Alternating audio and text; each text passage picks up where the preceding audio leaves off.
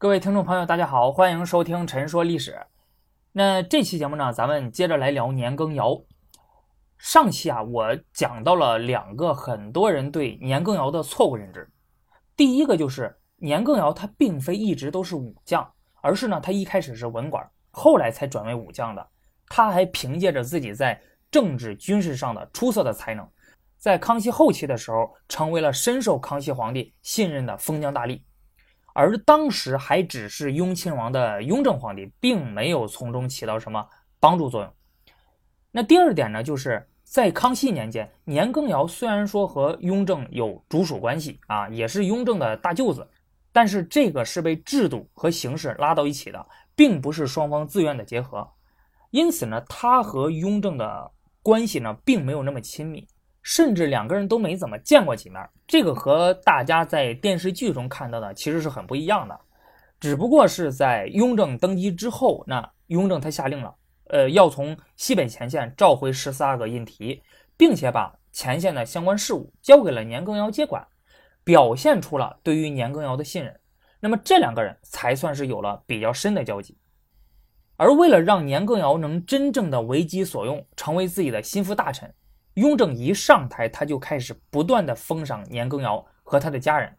我给你罗列一下啊，就是在雍正元年二月的时候，年羹尧加二等轻车都尉，轻车都尉这个是爵位中的第六等。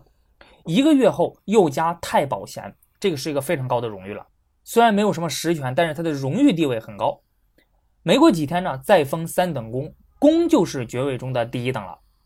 短短几个月，年羹尧从官僚阶级一跃就成为了贵族阶级。这个是什么意思呢？就是说，如果你只有官职的话，那你只能算是官僚阶级，因为无论你的官做的有多么的大，那也不是你自己的，对吧？你总有一天你会退下来的，那么这个官位就不再是你的了。可是，如果拥有爵位的话，那就不一样了。如果你不犯事儿，那你的这个爵位是可以终身保留的，还可以传给自己的子孙。成为王朝的贵族阶级。咱们打个比方啊，如果把一个王朝比喻成一家公司，只有官职的话，无论你的职位有多高，那么你也只是一个给别人打工的。但是呢，你一旦获得爵位之后，那就不一样了，那就相当于说你拥有了这家公司的股份，成为他的股东了。而除了年羹尧本人呢，年氏一家其他人也都得到了封赏。雍正一登基，他就启用了年羹尧的长兄年希尧暂时代理广东巡抚。在雍正元年正月的时候呢，雍正把皇家的钱袋子，也就是苏州织造兼虎树关监督，交给了年羹尧的妹夫。二月，册封年羹尧的妹妹年氏为贵妃，这个在后宫的地位呢是仅次于皇后的。年羹尧的父亲都已经退休将近二十年了啊，年虾龄嘛，他当时都八十多岁了。也获得了加尚书的虚衔，所以大家可以看到，雍正皇帝为了拉拢年羹尧，呃，这真是下足了血本。雍正之所以会大肆封赏年羹尧和他的家人呢，除了上面咱们提到的这些原因之外，那还有就是现实存在的一个严重的问题，让他必须要寻求年羹尧的帮助。在雍正继位之后，当时位于青海的蒙古和硕特部的首领罗卜藏丹津。他正在蠢蠢欲动，大有发动武装叛乱，从而割据青海、控制西藏之意。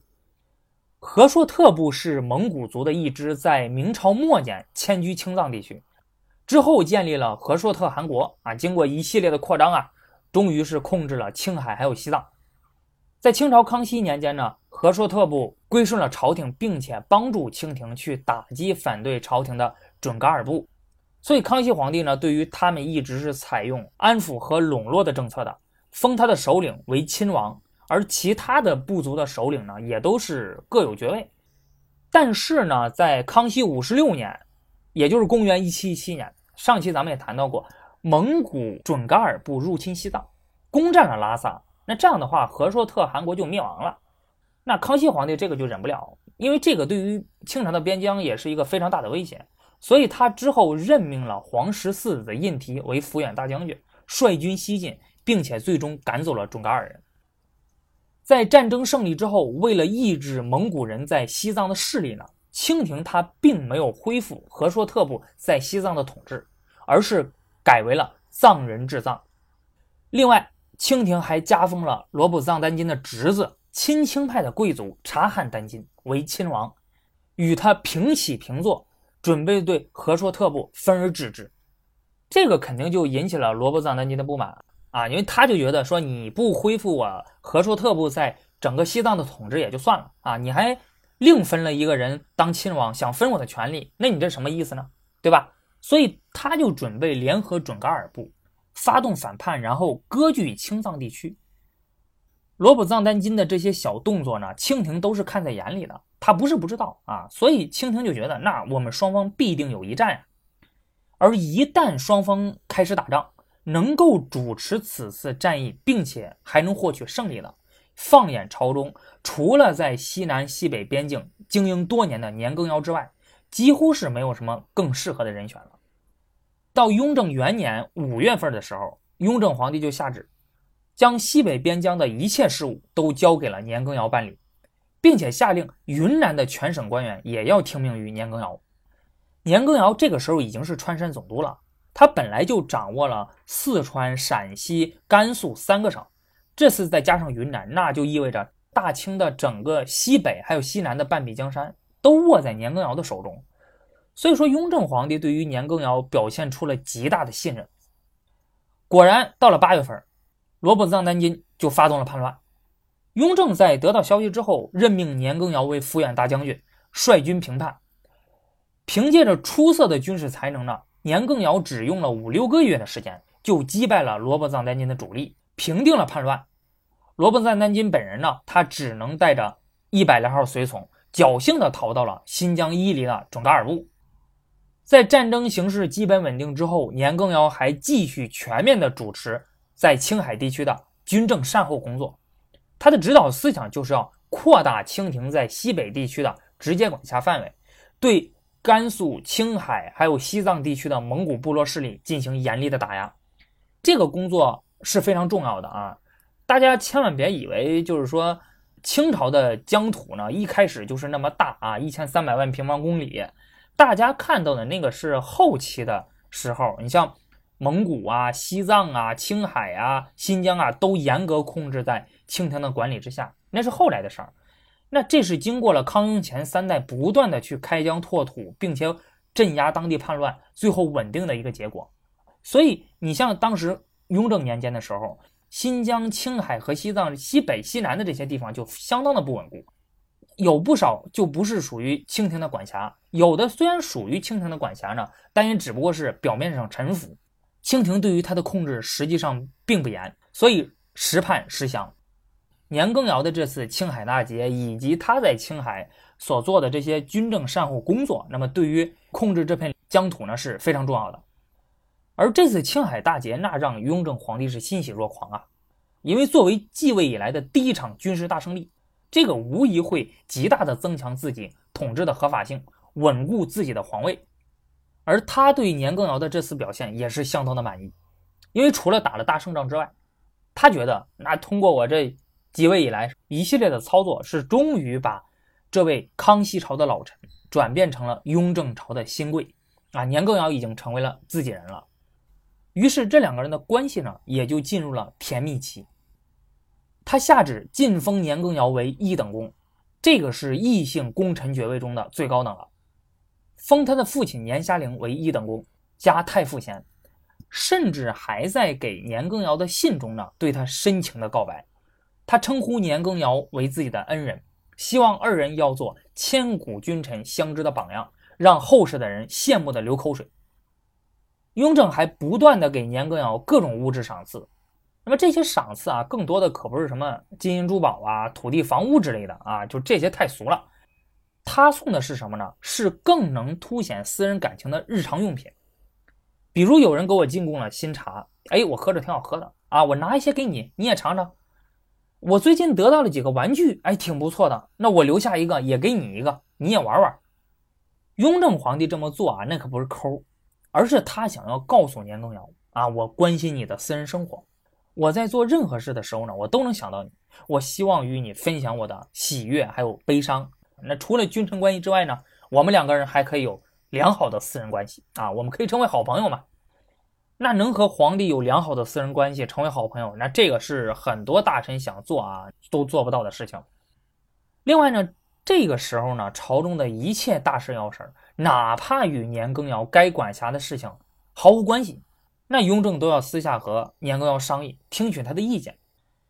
这个时候的年大将军位高权重，权倾朝野，深受皇帝的倚重。放眼朝中上下，已经无人可以望其项背了。雍正对年羹尧的过度优待呢，也引起了朝中一些大臣的反感。在雍正看来啊，你这些人那就是眼红、嫉妒啊，所以他呢其实也并不在意。但是吧，当其他两个同样深受雍正信任、被雍正视为左膀右臂的人与年羹尧产生了矛盾，表达对年羹尧不满的时候，那雍正可就不能不重视起来了。这两个人谁呢？一个是隆科多。隆科多他是雍正的舅舅，在雍正继位之前呢就支持雍正，所以雍正对他很信任。继位之后呢，任命他为吏部尚书，主管全国官吏选拔事宜。当时年羹尧总揽陕西、甘肃、云南、四川四省军政要务，对四省的官员仕途呢拥有着非常大的发言权。他不断的以军功的名义呢要求朝廷为他推荐的这四省的人员加官进爵，每次呢他都是。直接开个名单然后秘密奏给雍正，然后雍正一看说没问题，就以圣旨的形式下达给吏部，让吏部直接办理。这个就在很大程度上破坏了吏部本身的选官流程。大家知道，吏部他选官是有自己的一套完整的流程的。现在年羹尧这么一搞，等于是说皇上给吏部递条子，说这个谁你给我任命啊？那这个在吏部而言看来肯定是有问题的嘛。而且年羹尧他每次推荐的官员实在是太多了啊，吏部呢不得不专门为其另立了一个档案，叫年选，这个几乎就可以媲美当年平西王吴三桂的西选了。那前面我们也提到过，就是雍正在这段时间里，他经常就朝中事务询问年羹尧，而年羹尧吧也从来不知避讳啊，什么话都敢说。像除了西部四省官员之外，这个你说是你管辖的范围之内，那你表达意见也就算了。年羹尧他还对中央以及其他各省官员的任用提出意见，说这个人我觉得不行，哎，说那个人我觉得挺好的。雍正出于对他的信任呢，也经常会采纳，然后就下旨了。吏部一看，那皇上都下旨了，你又能说什么呢？那也只能照办了。那你想想，身为吏部尚书的隆科多，他能忍得了吗？这摆明是侵犯自己已有的权利啊！而且年羹尧他对隆科多本人也不太看得起，他就觉得隆科多这就是一个非常普通的人，也没有什么本事，凭借着是皇帝的舅舅才当上了这么高的高官。你想想，他这么看隆科多，那自然就会引起隆科多的强烈不满。你说他在雍正面前还能说年羹尧的好话吗？另一个人呢，是怡亲王。啊，怡亲王他是康熙的第十三个儿子，叫胤祥。他和雍正兄弟情深，关系特别的好。康熙皇帝那么多儿子，雍正呢也那么多兄弟，但是真正跟他关系特别好的呢，其实只有怡亲王一个人。雍正在继位之后，就封了胤祥为怡亲王，总理户部，掌管天下的赋税钱粮。在康熙中后期的时候，因为官员贪腐，然后挪用。造成了国库严重的财政亏空。雍正登基后，就在中央和全国各地开展了轰轰烈烈的清剿国库亏空运动。这场运动的总指挥就是怡亲王，他查处了一大批官员，并且下令所有亏空官员，如果不能按照规定的期限弥补欠款的话，那么就地解职。为此，怡亲王承担了很大的压力，因为他几乎是得罪了整个官场。但是年羹尧他以川陕三省官员之前在入藏作战之中出力甚多，现下呢又正在和青海的和硕特部备战当中，查得太严啊，那会动摇军心为由，恳求雍正免除川陕三省官员所欠国库的款项，并且取消陕西亏空官员就地解职的处罚。雍正当然是同意了啊，不过呢，在怡亲王看来，这个口子一开。中央各个部门、其他各省啊，恐怕都能找到特殊的理由要求减免。那么，清剿国库亏空运动还怎么进行得下去呢？之后，年羹尧他还以战事需要为由，请求雍正允许他在西安以及阿尔泰军前开捐纳。啊，这个就是有钱人呢，他可以通过捐钱或者协助运粮的方式获得官衔啊。其实说白了就是卖官。雍正不仅同意了，而且还将捐纳的钱粮直接交给了年羹尧作为军费。而本来这部分钱呢，应该是由户部掌握的，所以这个就使户部的地位受到了挑战。虽然说年羹尧上述的做法呢，确实是有合理之处，但是他因为工作和怡亲王产生了冲突。那也是不争的事实，由此怡亲王对于年羹尧的做法就非常的不满。雍正他还为这个事儿呢专门做了和事佬，试图调和年羹尧和怡亲王的关系，但是年羹尧始终不为所动。年羹尧不仅和雍正的左膀右臂隆科多、怡亲王的关系没有处好，而且他自己的一些做法呢也逐渐引起了雍正皇帝本人的不满。第一。年羹尧对康熙第九子胤堂的态度。康熙第九个儿子胤堂呢，他参与了九子夺嫡，是八个党的人。在雍正继位之初呢，对八个党的这些皇子们就采取了分而治之的策略。他以军中不可无皇子为由，命令胤堂前往甘肃，后来又随年羹尧前往西宁。啊，表面上说就是让他去监军，对吧？那事实上其实就是被发配边疆了。然后让年羹尧看着他。雍正把胤堂这位政敌交给年羹尧看管，一是出于对年羹尧的信任，二就是对他的考验。因为前面咱们说过，年羹尧是纳兰明珠的孙女婿，而胤堂呢也与明珠家族有联姻，所以这两个人很早就有交往了啊，也是熟人。雍正借此想试探一下年羹尧到底有没有和八个党划清界限，到底是不是站在。自己这一派的人，不过年羹尧显然是没有想到后一层的这个意思。他对于印堂的监管工作呢，并不怎么上心。一开始就只是隔三差五的在军报里面顺便提几句啊，说这个印堂怎么怎么怎么样。后来在雍正的再三询问之下，才系统的汇报了印堂在西宁的生活情况。可是后来啊，年羹尧放松了印堂的监管。不仅允许他经营买卖，而且还允许他与欧洲传教士有交往，甚至对印堂在西宁所犯的错误进行开脱。这个就让雍正非常的恼火。而雍正他明里暗里提醒过年羹尧很多次，说要对印堂严加看管，进而罗织罪名，然后把他给除掉。但是年羹尧置若罔闻。年羹尧之所以这么做呢，一是因为他和胤堂是熟人。那胤堂还是对自己有知遇之恩的康熙皇帝的儿子，他就不忍心啊，为了取悦雍正而虐待甚至除掉胤堂。第二，年羹尧自视甚高，他从来就没有把自己当成是雍正的私人还有奴才，他认为我是朝廷的大将军啊，我的首要职责那就是带兵打仗，保卫疆土，而不是参与皇室斗争。第二，年羹尧身上有着喜欢奉承。爱慕虚名、飞扬跋扈的性格弱点，年羹尧存在的一些性格弱点呢，激化了他和雍正的矛盾。比如说，他喜欢奉承，也不拒绝贿赂，因此呢，很多官员都找他来举荐啊，准备要升官这个就导致他举荐的官员出现了太烂的局面，官员质量参差不齐，甚至后来还不断的去举荐不是他直辖的官员，这个就让雍正非常的恼火了。年羹尧他还爱慕虚名。喜欢自我标榜，到处宣扬自己的功绩，还把一些朝廷实行的好政策说成是自己建议主张的结果啊！我跟皇帝怎么怎么 battle，那么最后为大家争取了这样的好的权利，所以大家要感激我。那么这个简直就是找死啊！雍正希望的是啊，或者说古代的皇帝们都希望一件利国利民的好事做出来之后呢，提议的大臣能够谦逊低调。只称颂皇帝的圣德，标榜皇帝的功绩，说那这个都是皇上圣人浩荡的结果，你不能到处宣扬，这说这是你自己提出来你自己的功劳啊，对吧？那你这不是找死吗？所以在古代做官，你要想做的长久、得以善终的话，一定要牢牢记住八个字儿：功归于上，过归于己。年羹尧个性张扬，骄横跋扈。我相信大家在看相关影视剧的时候啊，那对于年羹尧的这一点的印象应该是最深刻的。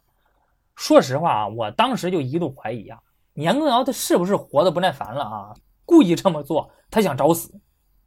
年羹尧他在西北的飞扬跋扈，那雍正早就有所耳闻了，但是毕竟是没有亲眼见过的，感受不深。在雍正二年，也就是公元一七二四年年底呢，在青海大捷半年之后。年羹尧回京述职了，这一次雍正是亲眼见到了这位位高权重的年大将军是有多么的不可一世。在进京的路上，他大讲排场啊，要求沿途呢电道叠桥、沿街铺面全都关了。到了直隶的地界，也就是今天河北，要求跟他同级的直隶总督向他下跪。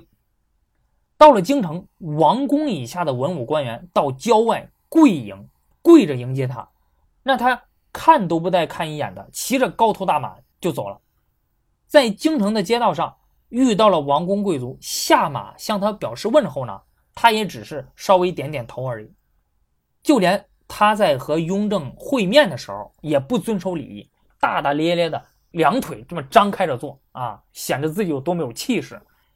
这些行为，你别说是皇帝了，就是一般人，谁忍得了自己的下级这样呢？可以想见，那当时年羹尧那个神态啊，那是多么的嚣张跋扈，说白了就是欠揍。雍正这次近距离的接触过年羹尧之后，那必然就是窝了一肚子的火。第三，年羹尧拥兵自重，功高震主。年羹尧在川陕等地经营多年，势力盘根错节，不但本人军事才能出众，而且手握兵权。就连当地主要的文武官员也大都由他推荐任命。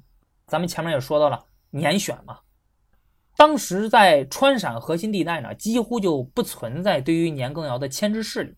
而放眼朝中上下，能够在军事上和年羹尧集团抗衡的人也不多。